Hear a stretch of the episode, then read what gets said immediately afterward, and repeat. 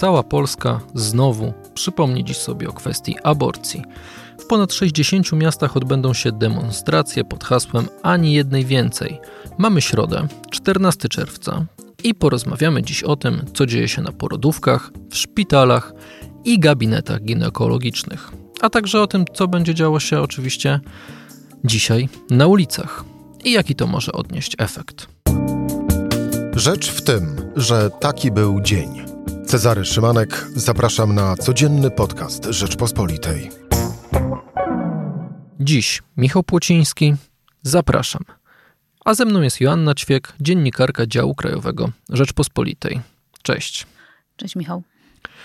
dwudziestego czwartego maja, już jakiś czas temu, w szpitalu w Nowym Targu zmarła trzydziestotrzyletnia pacjentka. Doznała wstrząsu septycznego. Trzy dni wcześniej trafiła na oddział z powodu odpłynięcia wód płodowych. Była w dwudziestym tygodniu ciąży.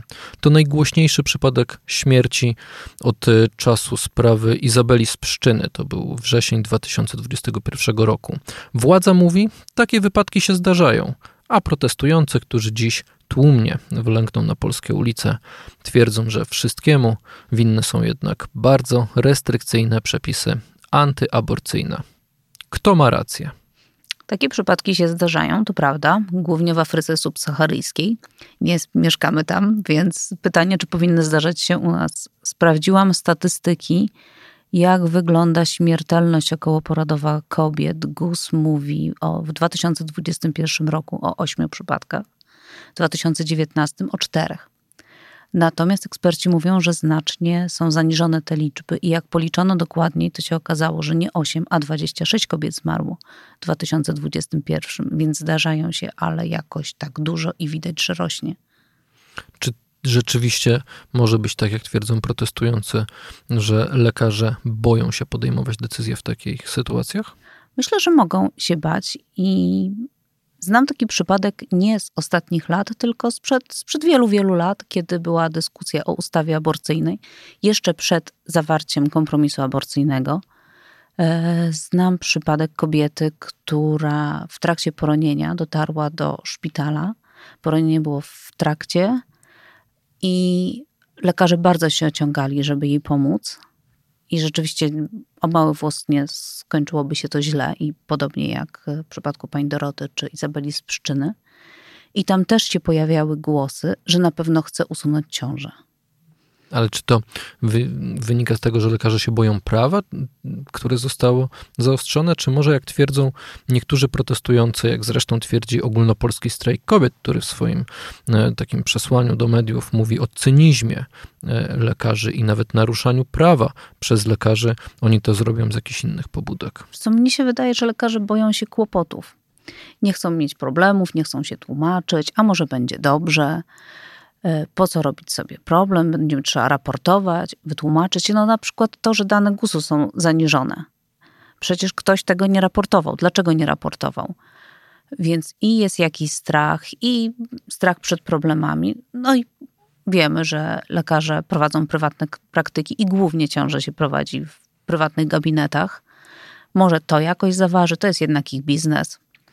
Lekarze odpowiadają, że znowu są tutaj ustawiani w narożniku. Znowu to ich wskazuje się palcem i na nich się wszystko zrzuca. Nie bierze się pod uwagę, jak ciężka jest ich praca. Nie tylko tak mówią ginekolodzy, także mnóstwo nawet młodych lekarzy, którzy przecież, którym przecież często nie po drodze z tymi starszymi, mają zupełnie inne interesy, walczą o inne rzeczy, na przykład w mediach społecznościowych. Oni tym razem stają w obronie swoich kolegów i mówią, przestańcie znowu wszystko zrzucać na lekarzy. Wiesz co, to jest to prawda, bo lekarzy brakuje, kadr jest mało, w szpitale są niedoinwestowane i wszystko jest to rzeczywiście prawdziwe.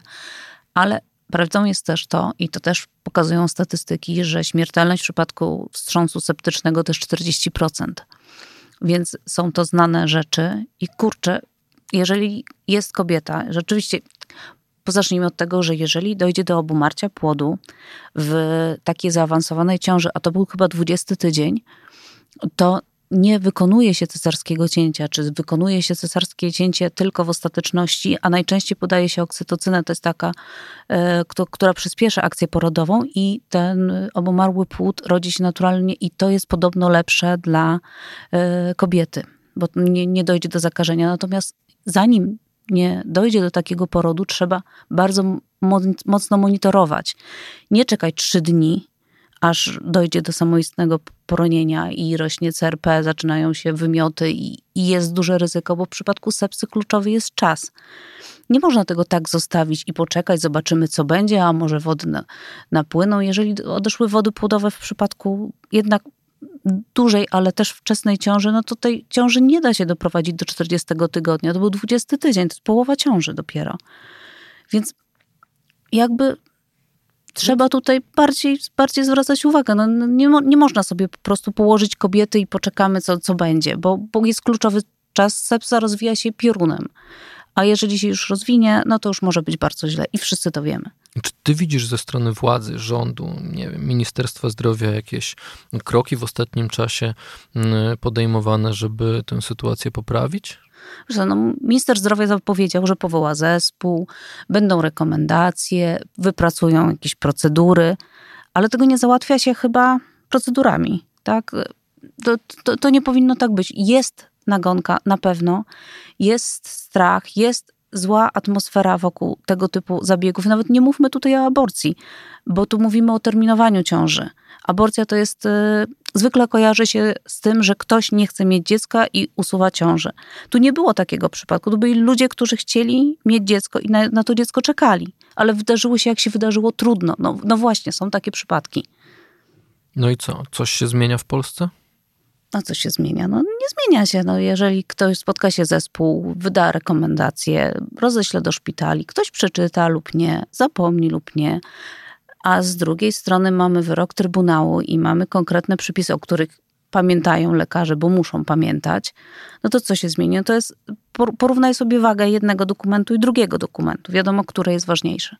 No ale władza mówiła, że zadba jakoś o kobiety. Kiedy wybuchły protesty, to nawet prezydent Andrzej Duda skierował do Sejmu ustawę, która właśnie miała precyzować te działania medyczne, procedury. Tam było mowa o właśnie ratowaniu życiu, życia kobiet w ciąży. A potem pokaza- ukazała się strategia demograficzna dwa tysiące czterdzieści, w którym napisano, że należy ograniczyć liczbę przeprowadzonych cesarskich cięć. Umówmy się. Znaczy jest część oczywiście cesarek wykonywanych na życzenie, ale nie o tym mówimy, bo nie mówimy o publicznych szpitalach, tylko o przy, przypadkach po prostu robienia prywatnie tego typu, przeprowadzania tego typu porodów. Natomiast cesarskie cięcie przeprowadza się co do zasady wtedy, kiedy jest, co, coś dzieje się źle, jest zagrożone życie lub zdrowie matki i dziecka. Więc jak możemy powiedzieć, że będziemy starali się ograniczać? Czyli co? Czyli będziemy po prostu wybierali, ta, ta przeżyje, a ta nie? Wyjaśnij mi i pewnie też wielu słuchaczom, dlaczego w ogóle władza chce ograniczać liczbę cesarskich cięć? Z czego to wynika? Jeżeli mówimy o strategii demograficznej, to liczba porodów, liczba ciąż rozwiązanych przez cesarskie cięcia jest zawsze niższa, bo nie można cesarskich cięć dokonywać wielokrotnie, bo za każdym razem przy kolejnej ciąży zdarzają się takie przypadki, że może dojść do pęknięcia macicy, do jakichś uszkodzeń w miejscu blizny, więc co do zasady jest wtedy, wtedy można mniej dzieci urodzić, tak mówiąc wprost. Więc jeżeli mówimy o strategii demograficznej i mówimy o sytuacjach, że chcemy, żeby dzieci rodziło się więcej, to jakby ograniczając te takie biologiczne czynniki, no to jest większa szansa, ale przecież wiemy doskonale, że to nie chodzi o biologię, tylko chodzi o wybór. Czyli władza zakłada, że dzieci się nie rodzą, bo są cesarki, tak? Prosto, Między wiesz... innymi.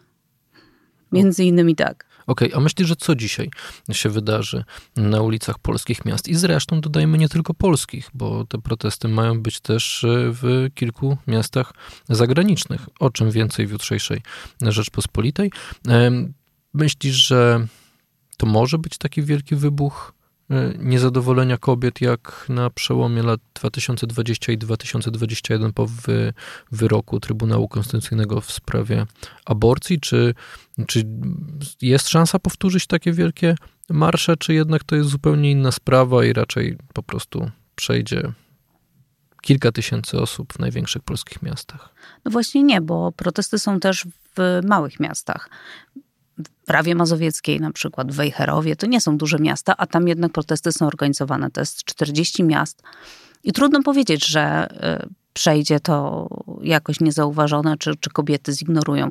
Kurczę, tu chodzi o, o życie i no co, zignorujesz to, że możesz umrzeć, jeżeli na ciebie trafi? No nie zignorujesz. Kobiety się po prostu boją i są wkurzone i nie chcą umierać, co trudno się dziwić. No tak, no ale już raz było głośno o takich protestach i myślę, że to jest nie do powtórzenia. A dlaczego tak myślisz?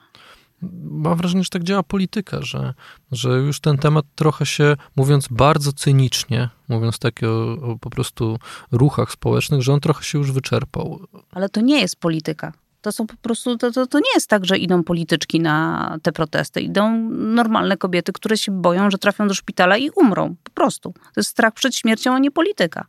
Myślę, że, że kieruje nimi co, coś innego, idąc na takie proces, protesty. No a jakbyśmy mieli porozmawiać o polityce, to myślisz, że ta złość i ten strach, one mogą się przełożyć właśnie na kwestie polityczne, sprawy społeczne, kwestie takie jak właśnie terminacja ciąży, opieka okołoporodowa, czy inne kwestie społeczne, one mogą odegrać jakąś istotną rolę w kampanii? Ta złość kobiet może być widoczna i może być dostrzeżona przez polityków? Może być i zresztą widzimy to w sondażach. Jeżeli spojrzymy na tabelę krzyżowej, widzimy na kogo głosują kobiety czy młode kobiety. One nie, nie głosują w znacznej części na partie prawicowe, tylko jednak na partie lewicowe. Więc tu już to widać w tych sondażach. Pytanie, jak chętnie pójdą kobiety na wybory, ale to jest pytanie ogólnie o społeczeństwo. Jak bardzo będą, społeczeństwo jest świadome i jak często pójdzie na wybory. Myślę, że to może się przełożyć, dlatego że no jest duża złość i jest duży strach, a to, a, a to kieruje ludźmi do tego, żeby próbować coś zmienić. Zuzanna Dąbrowska, nasza redakcyjna koleżanka, pisze, że po marszu czwartego czerwca to kolejny poważny problem przedwyborczy dla Prawa i Sprawiedliwości. No na pewno jest to poważny problem, bo to jest też poszukiwanie elektoratu przecież. Notowania partii rządzącej wcale nie są na fali wznoszącej i zawsze jest gra przedwyborcza o niezdecydowanych i też dlaczego nie? Nie o kobiety. Kobiety tutaj też można próbować. Można próbować obiecywać. Zobacz, jest to świadczenie nawet dla nauczycieli, tysiąc sto dwadzieścia pięć złotych. Przecież w szkołach uczą głównie nauczycielki. To jest wyciąganie ręki do jednak kobiecego elektoratu. Więc widać, że Prawo i Sprawiedliwość szuka wyborców także wśród kobiet. I to, że ktoś każe kobietom umierać albo ktoś zgadza się na to, żeby one umierały w tych szpitalach, to niedobrze wpływa na przyszłe decyzje wyborcze. No, wydaje mi się, że jednak władza nie ma żadnej odpowiedzi na ten problem. Na razie. Że cała jakby, brzydko mówiąc, narracja została przejęta przez drugą stronę. Mówimy o umieraniu kobiet, a władza mówi, że to odosobnione przypadki. Ale w ogóle, wiesz, no, no co tu powiedzieć? No zobacz to, co było wczoraj w Sejmie, tak? Że zmarła kobieta, minuta ciszy związana z pamięcią zmarłej kobiety, nie wstaje prawa strona sali. Przecież tu nie chodzi o politykę, tu chodzi o śmierć kobiety. Umarł człowiek. I co? I, i nie należy się? Z takich, niezależnie od tego, z jakich powodów dziewczyna umarła. No to zobaczymy, co dzisiaj po godzinie osiemnastej już będzie działo się w polskich miastach, jak duże będą te protesty i czy rzeczywiście one będą mogły odnieść jakiś efekt, bo to, że słucha kobiet lewa strona, to już wiemy. Zobaczymy, czy prawa też zacznie wyciągać z tego jakieś konsekwencje. Ze mną była Asia Ćwiek, dziennikarka działu krajowego Rzeczpospolitej. Dzięki. Dziękuję bardzo.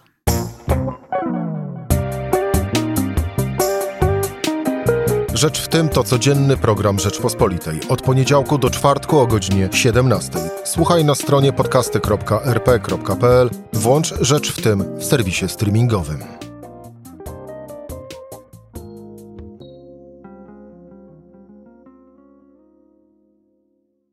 Poznaj mocne strony Rzeczpospolitej. Wejdź na prenumerata kropka r p kropka p l. Polecam. Bogusław Hrabota, redaktor naczelny.